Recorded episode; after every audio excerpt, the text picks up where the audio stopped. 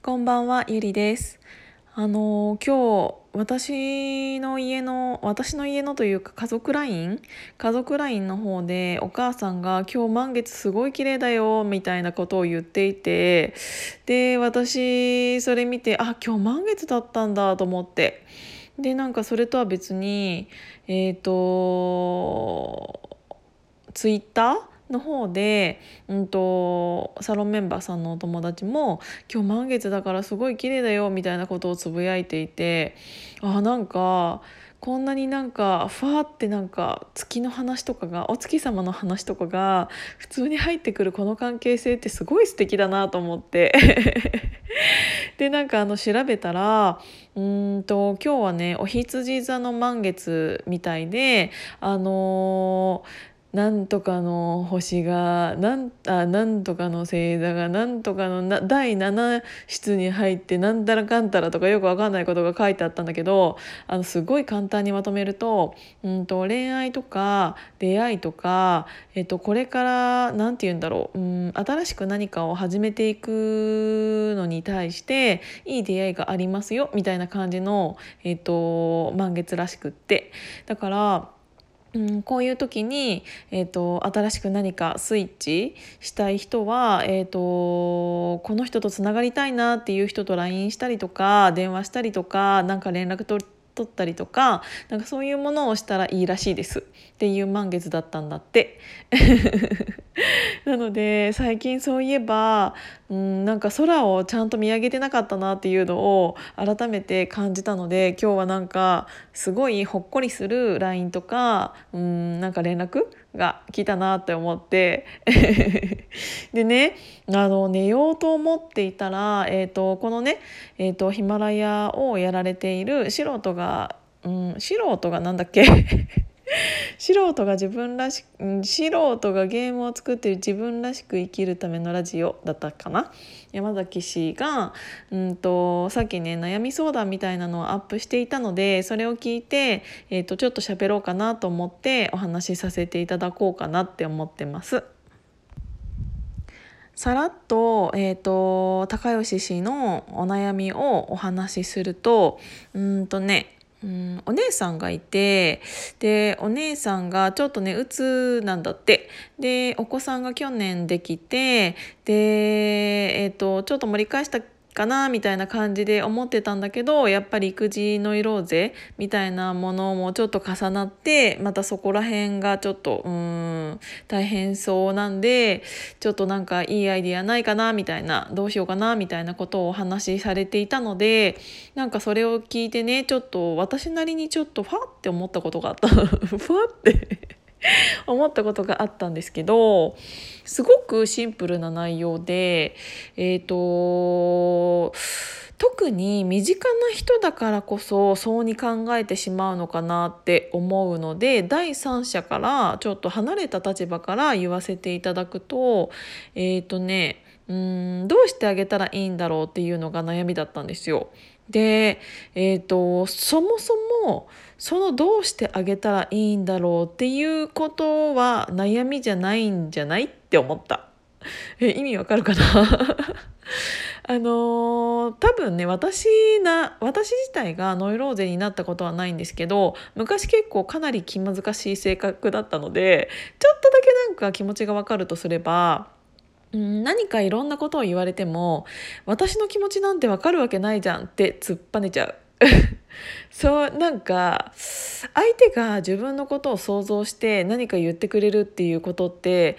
ちょっと考えたら幸せなことなのかもしれないけどうーん自分の気持ち自体が閉鎖的になっている時って正直どんな大切な人の言葉っていうのも耳に入ってこないんですよ頭にも入ってこないんですよ。でそういう時に、えーとどっちかって言ったらこれあの最近私がうんとよく出している本の名前になっちゃうけど「うん、嫌われる勇気」っていう本あったじゃないですか。でそこに書いてあそうそこの内容をすっごくまとめると、あのー今起きている問題が自分の問題なのか相手の問題なのかを考えて、えー、とその問題自体の考え方を変えましょうというか。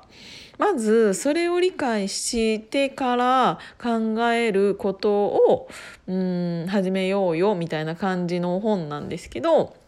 うんとまず、えーと、その問題が起こっているのって自分のお姉さんじゃないですか。でお姉さんのためにそのお姉さんのために何どうしたらいいんだろうっていうのって正直、えーと、お姉さんじゃなきゃ分かんないと思うんですよね。でお姉さん側からしたら自分がどうしたらいいかっていうのはあのねぶっちゃけね分かってる気がする。もう大人だし、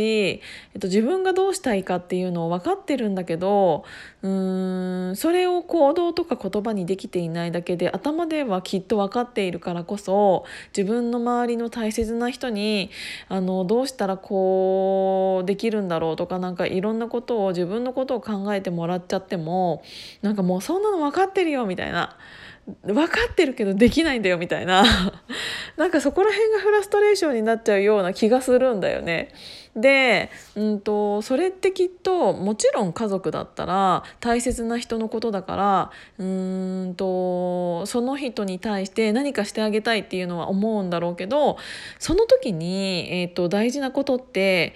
相手がどうしてほしいかを考えるんじゃなくってその人のために私は何をしたいかっていうのを伝える方が早いかなって思いました。うんお姉さんがどうしてほしいかとかお姉さんが、えーとどうしたらこうどうなるんだろうっていうことを考えるのって正直自分ではない人のことを考えることになってしまうのでそれって考えたところで何も進まないんですよね。でそうじゃなくて、えーと、そのお姉さんのために私は何がしたいんだっていうのを考える方がうん手っ取り早いというか分かりやすいんじゃないかなって思いました。なので、えっ、ー、と、多分思いやりがあるからこそ相手の立場に立って考えようとしちゃうんだけどぶっちゃけ相手の立場になんてかんん？ぶっちゃけ相手の立場になんて立てないと思うんですよ。あのそうじゃなくて相手がいる相手がいて自分がいます。その相手に対して私がどうしたいか。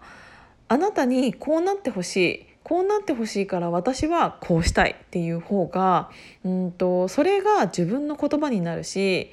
自分の考えじゃないですかそれは。想像した考えではなくて確実に自分がやりたいことっていうのを伝えられるからまず自分がそのお姉さんに対してどうしたいかっていうのを伝えることが先決なんじゃないかなって思いました。なんか私はあんまり何て言うんだろう細かいことはわからないしそのお姉さんとの関係性とかももちろんわからないんだけど、うん、家族だからこそ近すぎてあの相手の立場に立ちすぎてしまうっていうことってあると思うんだよね。なんだけど、うん、同じ家族だったとしてもやっぱり生活がどん、うん、ずっと同じところで生活してきたとしても人間自体は違う人間なので私もどんなに近いお父さんとかお母さんとか妹とかだったとしてもあの彼らの気持ちを想像することはできてもその想像が合ってるかどうかってわからないんですよ。で相手のことを思うからこそ想像してこうにしてあげたらいいんじゃないかって思ってしまう気持ちもわかるんだけどそれを考えてしまうと相手からするとそれがまたイラッとする原因になっちゃったりとか、うんと、どうしてもあると思うしそれに対してやっぱりその鬱とかになっちゃってるのって、うんとと本当に何て言うんだろう。自分自身であのどうしたらいいかが分かっているのにもかかわらず行動にできない自分のことを責めているような気がしちゃってね。それだったら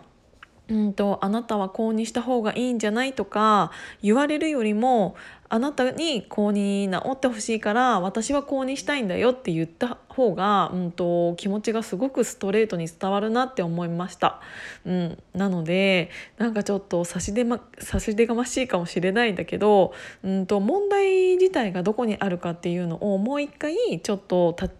たあの立ち止まって考えた方が頭がクリアになって、えーと伝わる気持ちで言葉も伝わる言葉になるんじゃないかなって思いました。そっちの方が、うんと、伝えやす自分の言葉になった方が伝えやすいし自分の考えだったら想像しなくても言えるじゃないですか。そこからそれを伝えたところから始まる何かがあるんじゃないかなと思って、